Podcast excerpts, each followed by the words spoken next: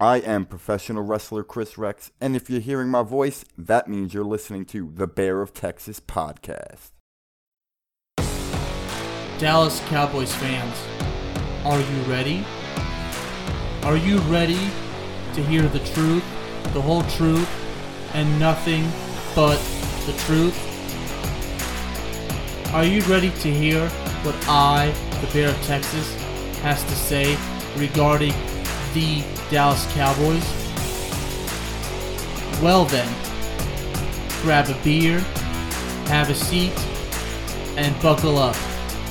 Because this ride will start out slow, but I guarantee you it will intensify by the second.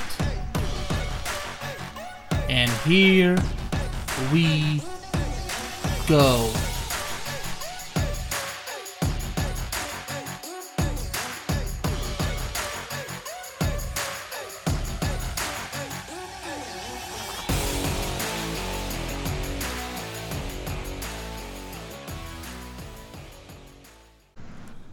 Ladies and gentlemen, this is the Bear of Texas, and it's my honor and my privilege to welcome you to the first edition of Cowboys Talk, the Dallas Cowboys segment of the Bear of Texas podcast, available on Spotify, Spreaker, Apple Podcasts, Google Podcasts, and YouTube. I have a very special guest today, a guy who I've learned so much from, who I can honestly say is responsible for helping me regain my confidence in podcasting. Ladies and gentlemen, I give to you Darnell, the Playmaker Solins. What's going on, Playmaker? Man, what's good, Alex? Finally got your Cowboys talk going on. Waited, waited for some months for this to start. Kind of sorry I had to start on the kind of note that I got to be here to do it. Well, the Cowboys lost, and they beat themselves. The Rams won fair and square. There's a lot to talk about, but I'm gonna start off by saying I'm not in a bad mood because I'm a sports writer, so I'm objective and professional. But I do want to point out that 10 years ago, I would have been so mad that after the game, I would have locked myself in my room and I would not want to talk to anybody for 24 hours straight. This was before I took the vow of objectivity, but now that it's changed, really, I just tell the truth, I just tell like it is, and that's what I will do today and in every episode of this segment. That's good to know, but I gotta, I gotta admit, uh, you gotta give, gotta give a shout out to the NFL, Washington, and all 32 teams that we actually got to see football when it didn't look like football was gonna happen.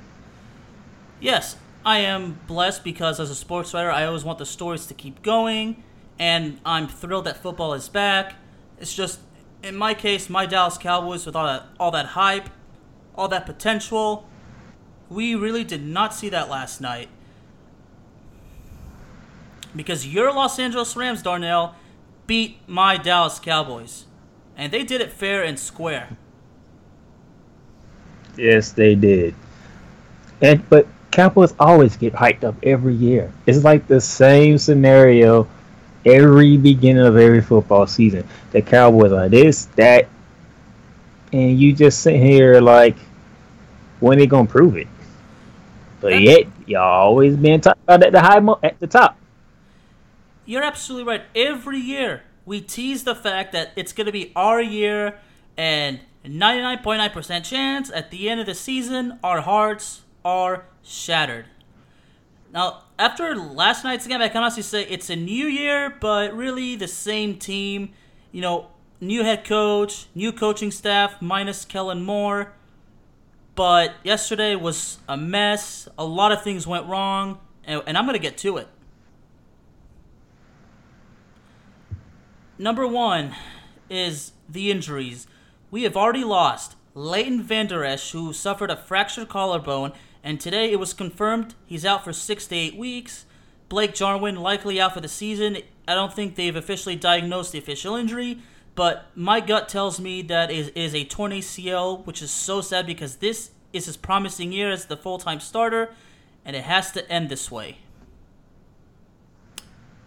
That's number one. Number two Yeah. is the Yeah, defense. yeah. Our defense was horrible. There was some questionable play calling, but before I go too deep, I'm just gonna start out by saying injuries are already piling up, and it's only been one game. One game. Yeah, losing losing Benares is it's gonna hurt because that was that was he was gonna be our Mike linebacker, but Jaylon Jaylon Smith was the Mike linebacker last year, so he'll be back in the position that he's familiar with. But I'm gonna be honest, I ain't I'm, I won't I won't put the blame on you on your on your defense that much because when you got a when you got a front seven like the Cowboys did, I give credit to Sean McVay because he wasn't taking no chances. There was no three, five, seven step drop back for Jaguar. It was catch it, step back, survey, throw it.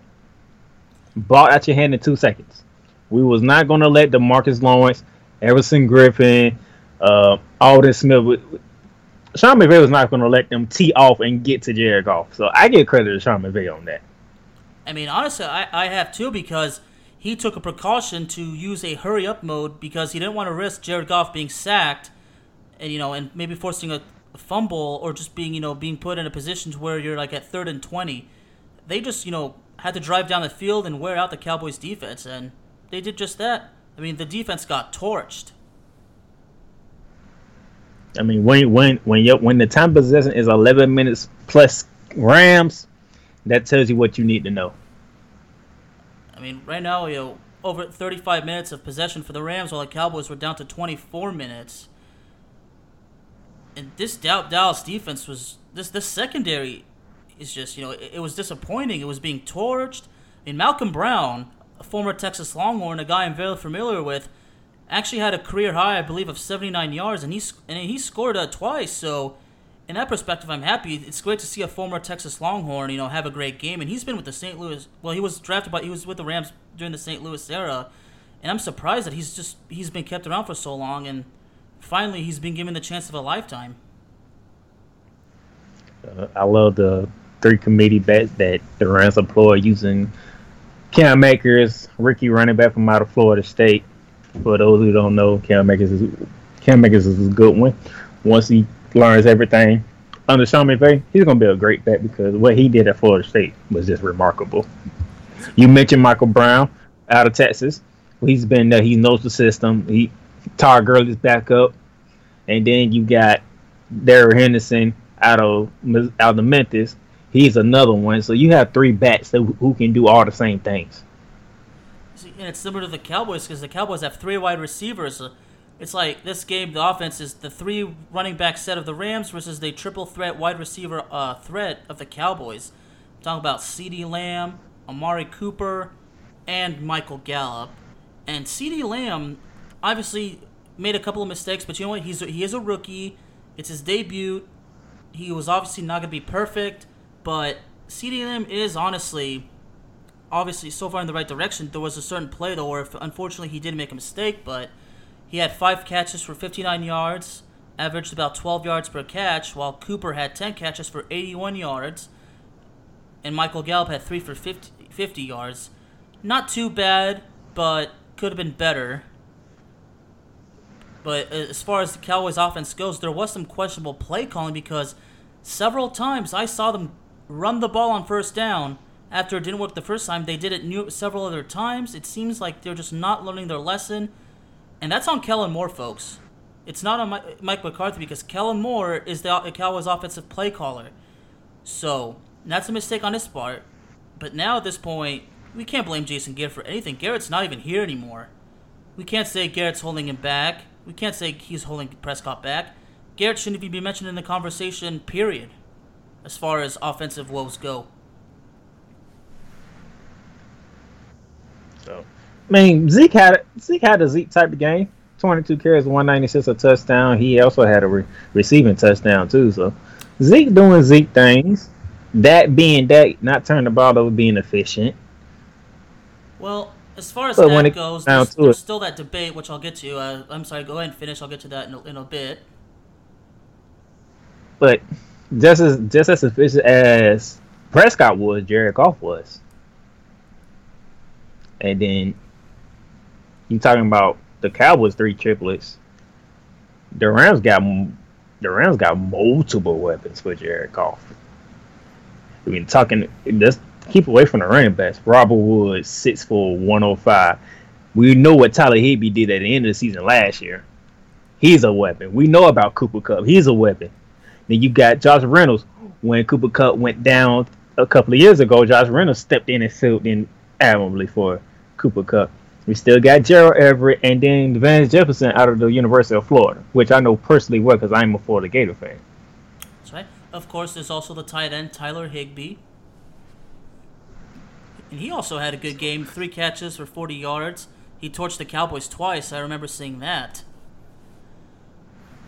But I want to talk about Zeke So- Elliott. I mean, Zeke Elliott did have. I like how you mentioned he had a Zeke-like game, and Zeke Elliott was doing Ezekiel Elliott things.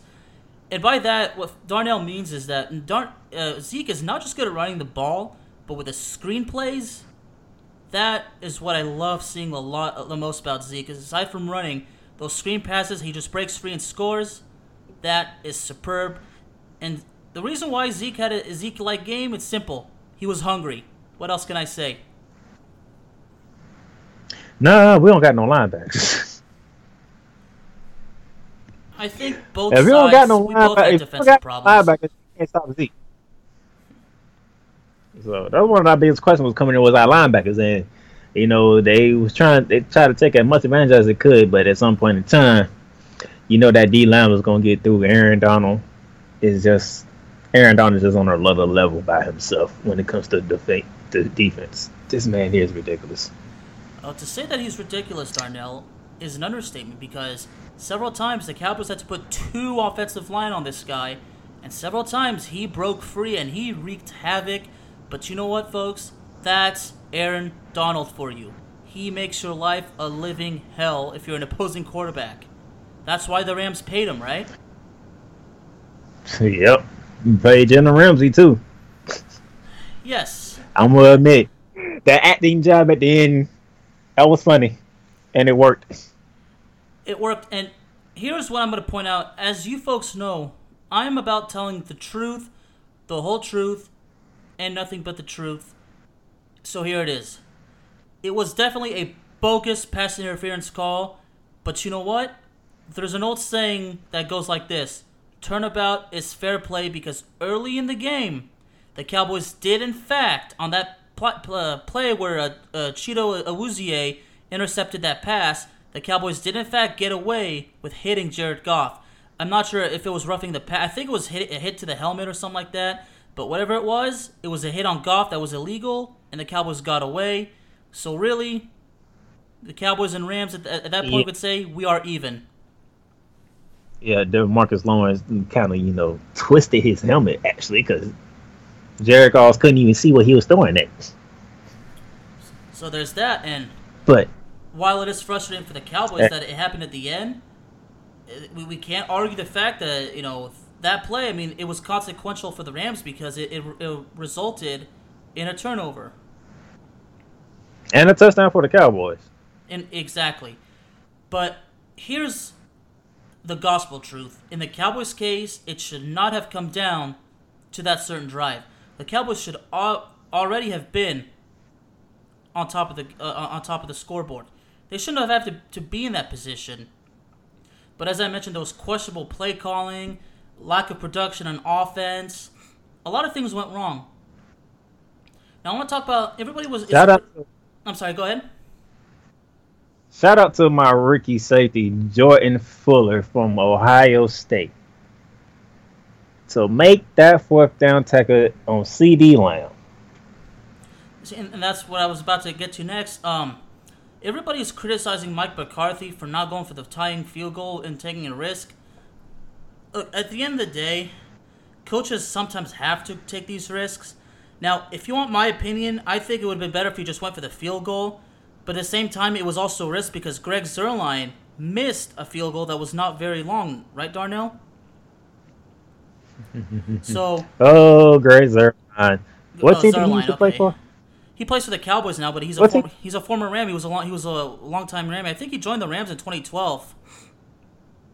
Uh, huh.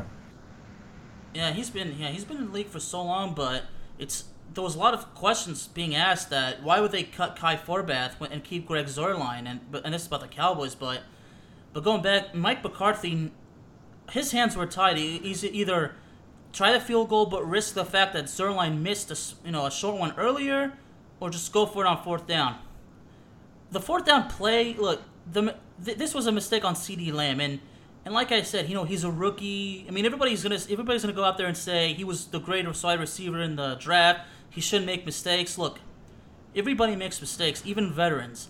But what people don't seem to understand is when you go from college football to the pros, it's a whole different ballgame. You're in a whole other world.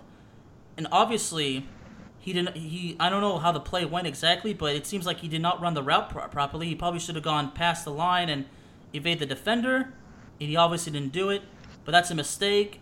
And CeeDee Lamb, I see, know he will learn from it, but but the point is, is see when it comes that, that fourth that fourth like play that. is it could have gone either way. See, when it comes to plays like that, and people say he, he messed up, he actually didn't mess up. If you look from the side of the Rams camera, CeeDee Lamb actually ran his route. It's that's a that's like a the two it's like the two yard slant in even though you needed three yards and two yards slant in. Jordan Fuller had to run had to run over a lot of people just to get the CeeDee Lamb. Okay, and I give credit to Jordan. I'm, I'm, I'm, glad you're actually he, correcting me because I'm, I'm glad you're doing that. So keep going. So when he had to run through that, because we know if CeeDee Lamb catches that ball and Jordan Fuller is nowhere near him, CeeDee Lamb getting up first down because CeeDee Lamb is like one of the fastest receivers come out of this draft. Alabama had all three of their receivers picked in the first round. Henry was over in Oklahoma, CeeDee Lamb obviously with the Cowboys, and uh, Jerry Jeudy who plays for the Broncos. Trust me, he ran that rock right. He didn't run to the first, but you usually don't. That's like a two yard in, a whole deep in route for two yards. So when he catches it, he's not expecting Jordan Fuller to make to make up that ground that fast. That's a very and it's rookie versus rookie. So I get my rookie came through in the clutch.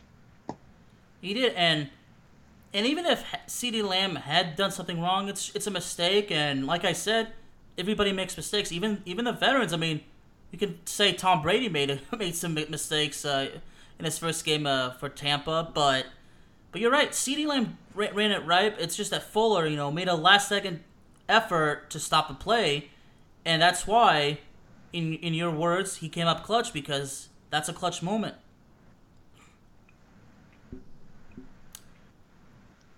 but it's all it's all good though. I'm just happy my boys got that one to start open up our new stadium, which apparently everybody loves. Mm-hmm. It's actually very beautiful. I mean, it's not as cool as AT&T Stadium, but it is pretty cool.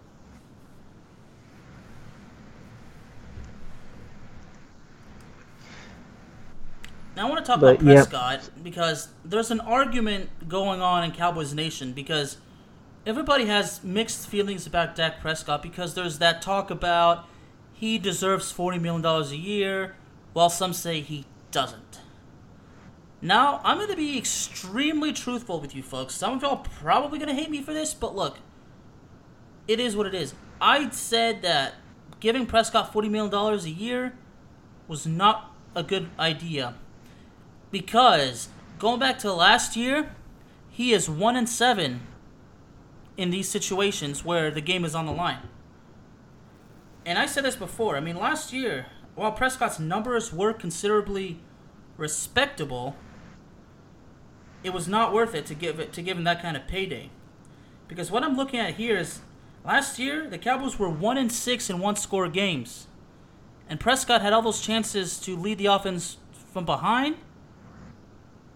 And that failed. And yesterday with how it went, that goes down to one and seven. Now, do I think Prescott is a choker? Well, I don't want to say he's a choker. I'm not going to say he's not perfect either. It's just that he hasn't gotten the groove yet the Cowboys need from him.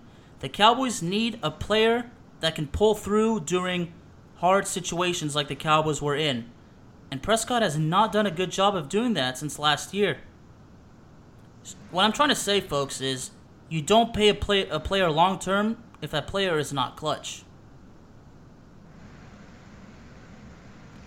Now, do Yeah, I that's believe probably that? one.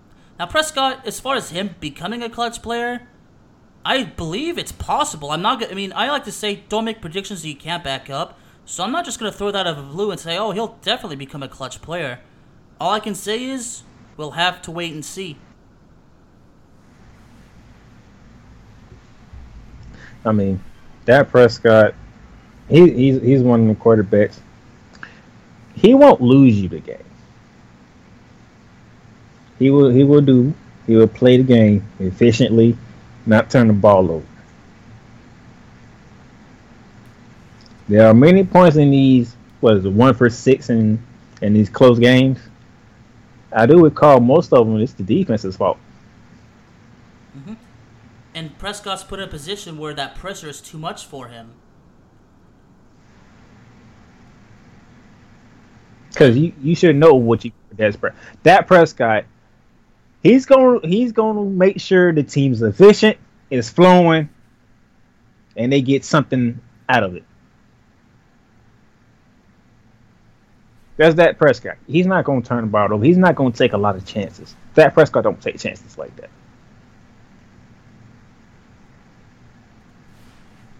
That's very well said. And that's another key from yesterday. That, that's what, the reason why I don't call him a choker is because it's, it's like you just said, their turnovers are not there, but it, it seems that there's times where the pressure gets too much for him, but it's not on him. You're right. It isn't on him. In football, when a defense doesn't do their job and everything's going wrong, and then the, it's up to the quarterback to save the day, and when all that pressure is on his shoulder and then he crumbles under that pressure, you can't blame the guy because if one side doesn't do their job, how do you expect the other side to do their job, you know, in a groovely manner? It's about keeping a positive vibe. And I've said some things on Prescott. A lot of things I'm sure are wrong, but I don't think Prescott is a terrible quarterback. I think he's a good quarterback, but as far as, as, as forty million dollars, I mean, really, these are all just opinions if he deserves it or not. I just believe that Prescott should not get so much undeserved criticism. We have to understand what Prescott does, and Darnell explained it loud and clear. He does make sure everything's in line, and he doesn't take risks. But if the receivers are not open, nobody's open, and he's in the back, and he's in the you know back, you know, under pressure. Of course, the whole thing's gonna fall apart that's just that's where it comes where I say there's a serious lack of teamwork and a lack of concentration on the team. That's what dooms the Cowboys, folks. But at the end of the day, we are in a season where nothing is normal. you pretty much you had these guys pretty much play against each other for like months. They ain't played nobody else until the season started. There was no preseason. So it's kind of hard when you got a new head coach coming in, and you haven't you ain't hit nobody else but yourselves. But we'll we'll see going forward as my Rams they traveled up to Philly, take on the Eagles, and your Cowboys are at home take on the Atlanta Falcons. So And that's another major challenge because the defense is has to deal with Matt Ryan, Julio Jones, and somebody you're very familiar with, Darnell. I'm talking about Todd Gurley. Now, oh, I won't be worried about Todd Gurley. what's up? I won't be worried about Todd Gurley. Okay, I well, won't. I won't be like Todd. Look, Todd Gurley. He won't admit to it, but he's not hundred percent. I mean, he only had 14 carries against the Seahawks on Sunday. Is that does that sound like Todd Gurley? It does. But th- this begs the question why is he afraid of not admitting that he's not 100%? Is it because he wants to play so bad? Is he willing to take risks just to save the, t- you know, to help the team win? Is he so overly committed to football? There's a, all this could be true, but. The main thing we just need to worry about can your D line get the Matt Ryan? Because Julio Jones and Calvin Ridley, they had him a field day with the Seahawks defense. Even though they lost because Russell Wilson is just a bad man. But if if your D line, because y'all have a great yo y'all D line is could be a one. But if they don't get the Matt Ryan, I'm afraid y'all secondary gonna get picked apart. Cause that's y'all weak spot is y'all secondary. I can see Julio Jones and Kyrie Ridley duplicating what they did against the Seahawks. Yeah, both at least 130 yards of catching. Both had nine catches. I mean, Darnell is absolutely right, folks. If the Cowboys' defensive line does not put pressure, does not sack Matt Ryan, he is going to torch that horrible Cowboys secondary. So the defensive line needs to step up, put pressure. The secondary needs to make the correct adjustments. The Cowboys defense needs to sack the quarterback, put pressure, force turnovers, and what's really important, do not commit any turnovers. The less turnovers, the better, because turnovers are a momentum killer. And the Cowboys probably know that better than anyone. As far as the offense goes, Prescott did play good. I mean, the last drive obviously and was was was bad, but Prescott did not in fact have a turnover, so that's why I can't again, he's not he's not a choker. And I'm sure I, you know I've been wrong about Prescott because he's saying that he's not he's not a clutch player, but there's a lot of things about Prescott that we don't know and as far as the price goes, that's just something that no one can really win that kind of argument. But I think Prescott is to play a bit better. I mean, like you said, they haven't played in so long. It's a new coach, no preseason. I mean, that might be an excuse, but but it is what it is. The Cowboys, I'm sure, are moving on, and they have their sights set, and I'm sure they're gonna have a, they're gonna have great practice this week.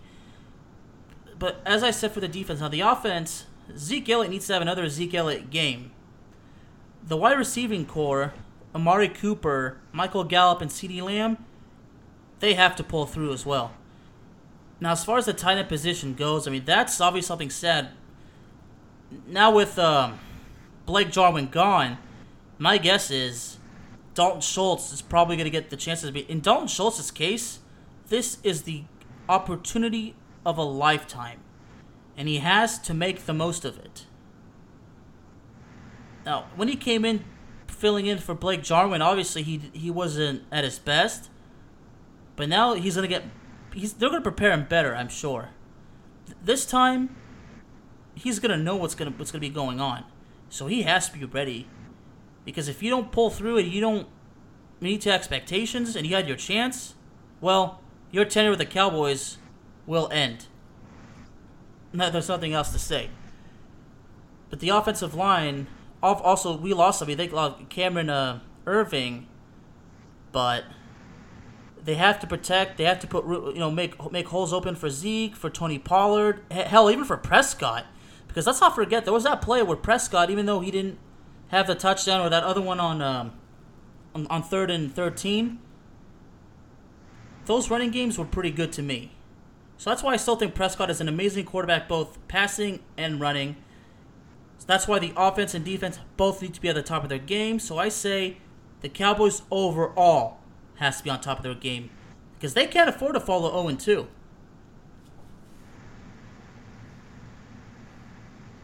Nope. Not with that team that don't got a name can beat the Philadelphia Eagles. I mean, it's ironic, isn't it, that after after last night, after NFL Sunday Week One, a team without a name was on top of the NFC East. And in the Eagles' case, what's what's really painful for them is that they had a 17 0 lead and they blew it and the Washington football team scored 27 unanswered points. So for Cowboys Nation, mm. there is a bright side. It could have been worse. I mean, the Cowboys, while it was heartbreaking, it could have in fact been worse. It should have been worse. it should have been worse, to be honest. But uh, for those of you, my LA Round fans, y'all can catch me on Ram Talk, on Rambly Talk. I'll get into the Eagles game on that one. And y'all should tune into Rambly Talk because Darnell is in fact a genius. He knows his sport. As y'all heard here, he has enlightened me and he has actually corrected me, which I'm very grateful for because it's all part of learning. So, y'all do tune in to Rambly Talk. As far as the Bear of Texas podcast goes, this is the first episode of the Cowboys discussion segment. There will be a week two preview between Dallas and Atlanta. I will be joined by my good friend, Wiley, aka the Venomous Stare.